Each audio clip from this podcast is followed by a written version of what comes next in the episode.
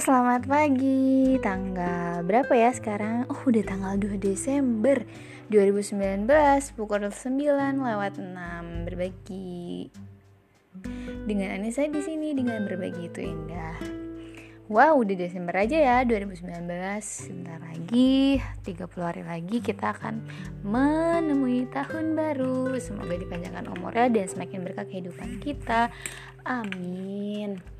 Nah, pada segmen berbagi kali ini, uh, ya biasalah, ini cuma berbagi-berbagi aja. Lebih tepatnya sih lebih ke curhat mungkin ya. Jadi tadi ada yang nelfon aku barusan. Itu uh, jadi aku ketemu dia itu ketika aku di Solo gitu. Aku manggilnya abang. Dia aslinya dari eh nggak usah disebutin deh dari mana. uh, dulu tuh kita suka cerita gitu kan karena uh, aku dulu ada someone spesial gitu. Terus dia habis break up someone-nya. Terus dia kayak hmm, look for someone untuk didengerin ceritanya.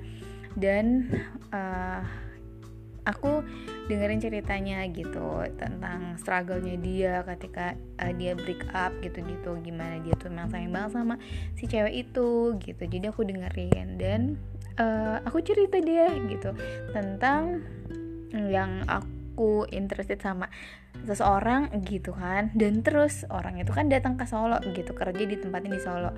Jadi kan kayak eh uh, gitu. Si abang ini tuh tahu cerita aku gimana dari awal gitu sampai di endnya sama si cowok itu kayak gimana gitu. Awalnya kan kayak uh, admire gitu aja kan gitu. Dari kayak dari jauh. Eh maksudnya dari jauh gimana ya? Pokoknya kayak admire aja gitu. Tahu tiba terus tiba-tiba uh, ya kaget sih aku juga gitu. Hah dia ditempatin di Solo gitu. Apa ini petunjuk ya dia jodoh aku gitu gitu. Pret. Jadi tuh mm, karena awalnya aku udah cerita tuh sama abang gitu. Terus udah gitu uh, jadi sam pas dia di Solo terus udah gitu pokoknya tuh perjalanan dari sebelum aku sama si si sebelum aku sama si cowok yang aku admire gitu gitu. Kita sebelumnya itu kan abang tau kalau aku admire gitu terus dia datang terus sampai di endnya gimana itu abang tahu banget. Terus setelah abis di end dari situ aku uh, juga kayak gimana jadi kayak kayak uh, kisah cinta aku tuh jelek banget gitu loh. Jadi kayak uh, mungkin aku ngasih ruang harapan dan kemudian sakit hati dan gitu-gitu pokoknya aku nangis nangis gitu kan.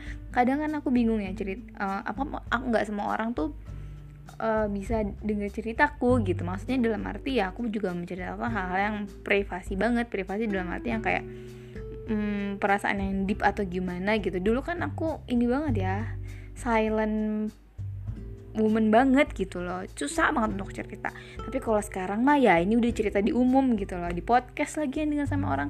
Ya aku berharap sih cerita di podcast ini ada hikmah yang bisa diambil oleh orang lain atas ceritaku ini gitu. Ini sih itu. Mungkin ada yang struggle with sama feeling atau gimana yang aku berharap ini bisa berguna untuk orang. Walaupun emang isinya curhatan tapi aku berharap kisah aku ini bisa diambil pelajarannya seperti itu kemudian uh, kita tuh nggak intens gitu loh kontakan sama si abang ini. Jadi uh, terus aku aku kan kayak uh, pokoknya tuh abang ini tuh tahu gitu cerita aku. Yang pernah nangis nangis gitu gitu gimana gimana. Karena gara-gara cowok gitu loh. Nangis nangis karena gara-gara cowok ya Allah. Terus uh, pokoknya pas aku ketemu lagi kayak pokoknya tuh pokoknya kayak struggle with gitu. Kisah cinta aku jelek banget. Mm, and then tadi tiba-tiba nelfon dan uh, aku kan nanya abang gimana kabarnya? Gimana kabar hati? Kataku gitu. Karena uh, aku tahu dia juga struggle gitu sama feelingnya dia. Terus sudah gitu malah dia ini bukannya cerita malah uh, ngasih semangat sama aku. Kayak Nisa gitu. Uh, kamu tuh nggak usah khawatir atau gimana gimana masalah jodoh. Uh, ingat deh deh kisah uh, Siti Khadijah aja gitu. Uh, ke, mendapatkan manusia terbaik ketika Siti Khadijah itu 40 tahun usianya. Terus uh, janda gitu kan. Jadi tuh sebelum-sebelumnya itu Siti Khadijah itu udah melalui struggle-struggle gitu sampai uh, dia di titik yang ketika sedang pokoknya uh, banyak pokoknya struggle-struggle gitu sampai uh, dia berumur 40 tahun kemudian janda dan dan di titik itu gitu uh, Siti Khadijah itu mendapatkan manusia terbaik gitu. Jadi Nisa kata kata bangnya tuh Nisa kamu tuh uh, mungkin struggle struggle kamu sama cowok-cowok yang nggak jelas sebelumnya kan gitu itu tuh ya ya struggle kamu gitu. Dan Allah tuh lagi milihin loh mana yang terbaik untukmu. Percaya deh gitu kalau kamu tuh uh, insya Allah bisa dapetin orang yang lebih dari apa yang kamu harapkan. Semoga kata abangnya kayak gitu. Dan ya udah ya amin gitu kan amin ya robbal alamin. Kemudian ya aku seneng lah maksudnya kayak dapet suntikan spirit gitu kuat kuat gitu. Sebenarnya eh sebenarnya sebenarnya terus ya sorry ya.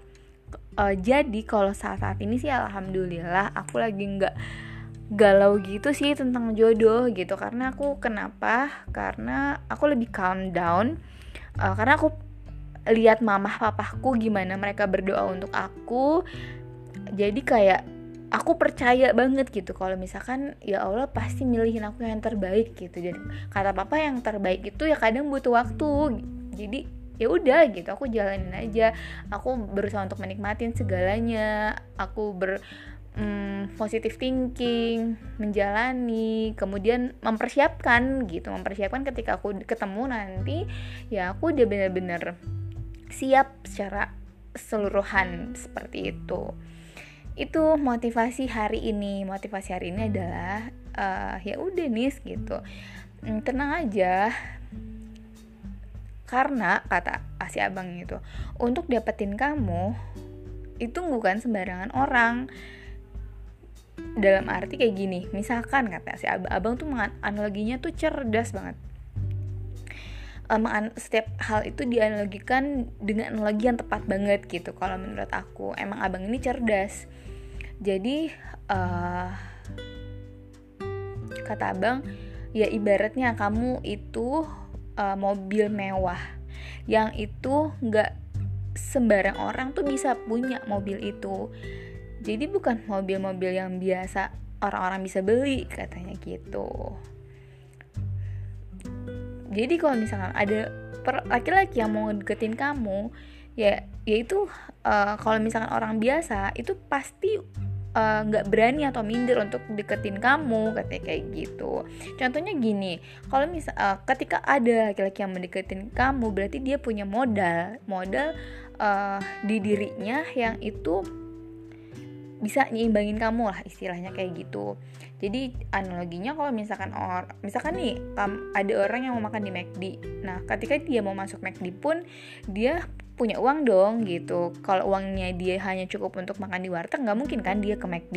Maksudnya menginjakan kaki atau membuka me mengarah ke McD gitu. Nah itu analoginya gitu. Jadi emang nggak semua orang juga deketin nggak semua orang dan nggak bukan eh, orang-orang biasa yang deketin kamu kata abang kayak gitu. Dan dan dan banyak dan.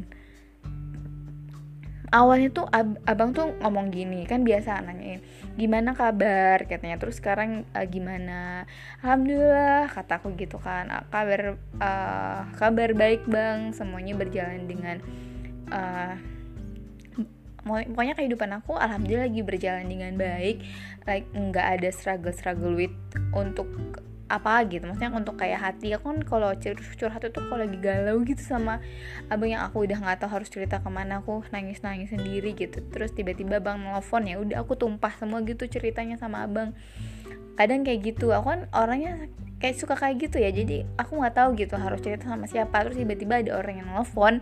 Terus kalau aku trust with trust with gitu ya udah aku tumpah semua gitu. Dan menurut aku kan ketika orang itu menelpon aku itu bukan apa ya bukan semata-mata itu terjadi uh, gitu aja tapi juga kayak Allah tuh tahu gitu kalau aku tuh lagi butuh seorang untuk dengerin cerita aku dan tiba-tiba orang orang siapa gitu seseorang nelfon aku yang aku trust gitu sama dia jadi ya udah jadi kayak udah skenario Allah lah izin Allah segala sesuatu yang terjadi itu.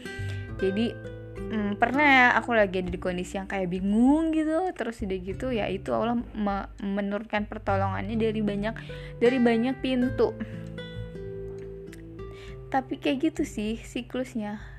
Tiba-tiba yang nelfon terus emang aku lagi mau cerita udah tumpah. Aku kalau udah cerita tuh aku tumpah tumpah tumpah tumpah tumpah tumpah. Kemudian Hmm, oh iya, awalnya tuh uh, aku kan bilang aku sih lagi sekarang tuh lagi struggle untuk mencari pekerjaan yang lebih baik aja bang kata aku gitu. Karena di sini kan aku masih jadi asisten dosen dan aku mau uh, emang di mana? kata bang di FKM UI lah ya itu udah bagus kata gitu kan. Terus udah gitu enggak bang aku mau mau cari uh, kerjaan lain yang lebih baik kata aku gitu. Jadi aku lagi struggle ke situ. Terus uh, kata bang pokoknya kata abang tuh dia uh, awalnya tuh sebelum ngasih motivasi aku tentang itu abang tuh bilang gini kamu tuh terlalu berharga untuk orang yang biasa abang gitu. Dan itu berkali-kali abang omongin kamu itu terlalu berharga untuk laki-laki biasa untuk orang biasa. Terus baru deh abang bilang yang uh, cerita Siti Khadijah kemudian menganalogikan banyak hal berkaitan dengan itu. Seperti itu. Oke kalau misalkan abang dengerin entah kapan atau ya jarang juga deh kayaknya abang dengerin podcast. Tapi ya kalau misalkan uh, suatu saat abang denger ini terima kasih ya bang. Aku mau ngucapin terima kasih. Udah nguatin aku uh, walaupun emang aku lagi nggak galau tapi itu kayak semangat aja sih gitu untuk aku untuk lebih percaya kalau misalkan aku bakal dapet yang terbaik gitu. Aku uh, sabar aja gitu. Kan ini loh maksudnya uh, Nisa kamu tuh harus lihat pola pola kehidupan kamu juga emang kayak gitu kan gitu. Kalau ketika kamu abis lulus D3 kemudian uh, kamu maunya kan melanjutkan ke negeri dan negeri satu-satunya dulu gitu. D4 itu cuma ada di UNS dulu ya karena pas zaman aku masih belum banyak D4 negeri. Terus aku untuk dapetin UNS aku harus kayak nunda satu tahun karena aku lulus September sedangkan kayak tes-tes itu kan di uh, barengan sama SNMPTN dan itu materi tesnya 6 pelajaran yang matematika, fisika, bahas, uh, kimia, biologi, bahasa Inggris, bahasa Indonesia gitu. Yang udah tiga tahun aku nggak pelajari dan aku harus belajar itu lagi untuk uh, bisa masuk di negeri gitu.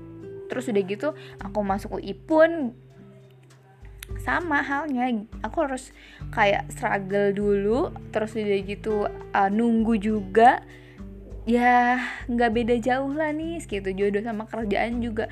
Kayaknya emang pola kehidupan kamu tuh kayak gitu gitu.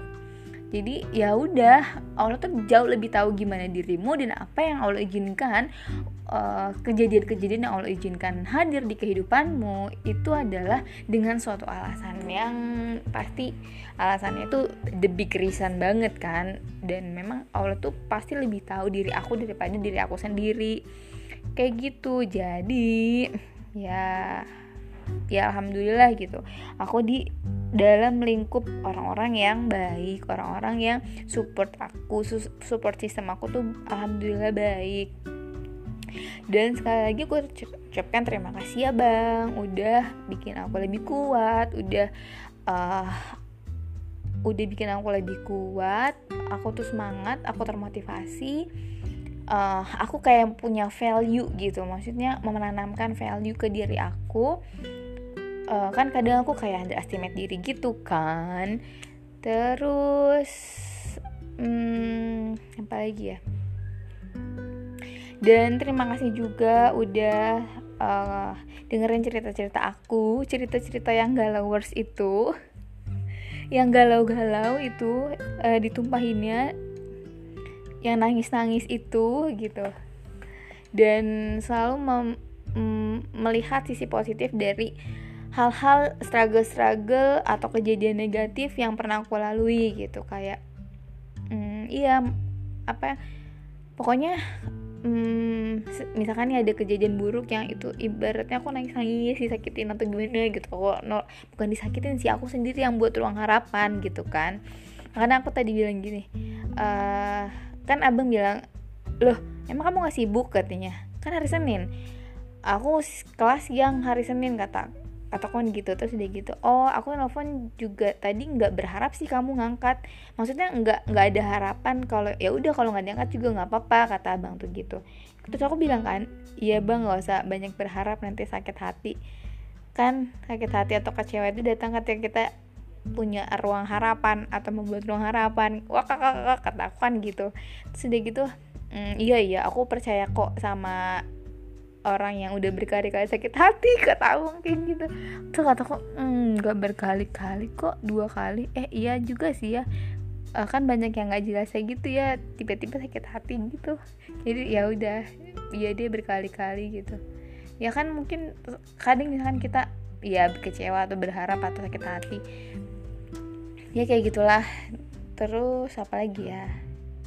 Intinya Nisa hmm, ngucapin terima kasih udah udah dengerin aku udah ngasih hmm, aku sukanya tuh kalau discuss sama abang tuh kayak gitu. Jadi ya ketika ada kejadian yang mungkin tidak sesuai dengan apa yang diharapkan uh, abang berusaha abang kayak ada nol nilai positifnya. Kan aku tuh suka orang maksudnya uh, suka underestimate diri dan kayak abang tuh nambahin apa mention value value yang aku punya dan uh, kayak berusaha untuk menyadarkan aku Nisa kamu tuh nggak kamu tuh punya value kamu tuh um, kayak gini kayak gini kayak gini kata gitu. Jadi yang kayak menambah men, apa ya uh, mengkat mengkat diri aku yang kadang underestimate diri gitu gitu deh ceritanya.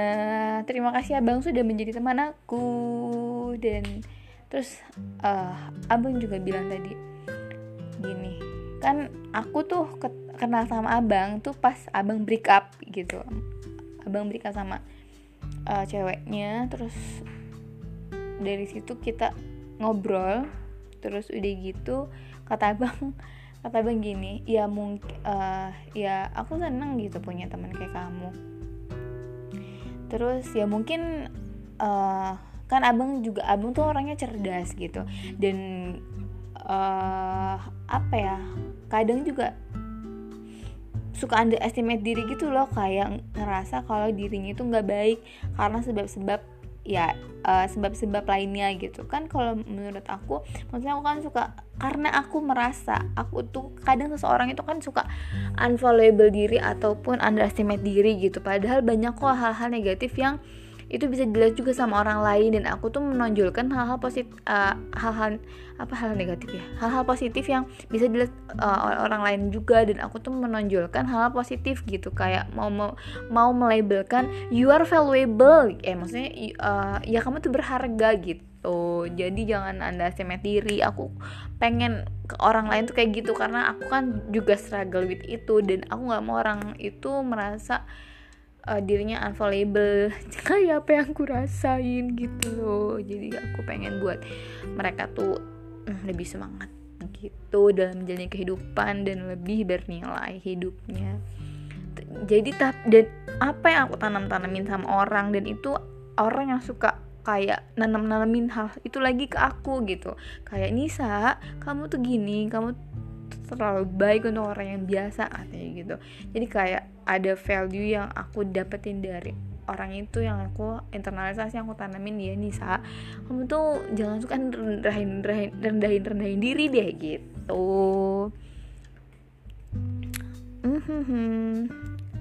dan Hmm, ya aku sih kan aku pernah bilang ya kalau aku ketika ada suatu hal yang positif dari orang lain aku omongin gitu. Karena emang itu kenyataan dan ya kenyataan aku omongin kamu tuh gini loh gini gini. Aku aku bangga gitu. Aku misalkan uh, dirimu tuh cerdas gitu. Aku pokoknya selalu mention hal-hal misalkan dirimu tuh bertanggung jawab atau gimana gimana.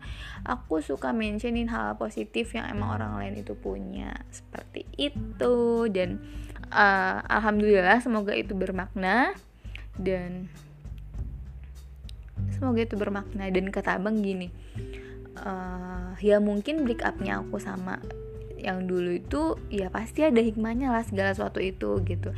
Dari break up itu aku bisa kenal gitu sama aku gitu. Kan kalau misalkan nggak break up mungkin dia emang uh, maksudnya uh, sama ceweknya terus kan jalan atau gimana. Terus pada di break up itu kan emang kayak sendiri gitu terus udah gitu uh, ya udah aku jadi teman ceritanya jangan dengerin cerita abang.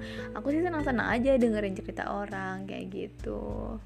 Yang dan berusaha untuk kayak berusaha untuk nguatin nguatin dalam arti kayak apa ya karena aku nggak nggak mau orang tuh kayak terpuruk atau jatuh gitu. Karena aku ngerasa terpuruk atau jatuh itu nggak enak dan aku nggak mau apa yang nggak enak yang aku pernah rasain itu juga dirasain sama orang lain gitu nggak mau nggak usah lah gitu.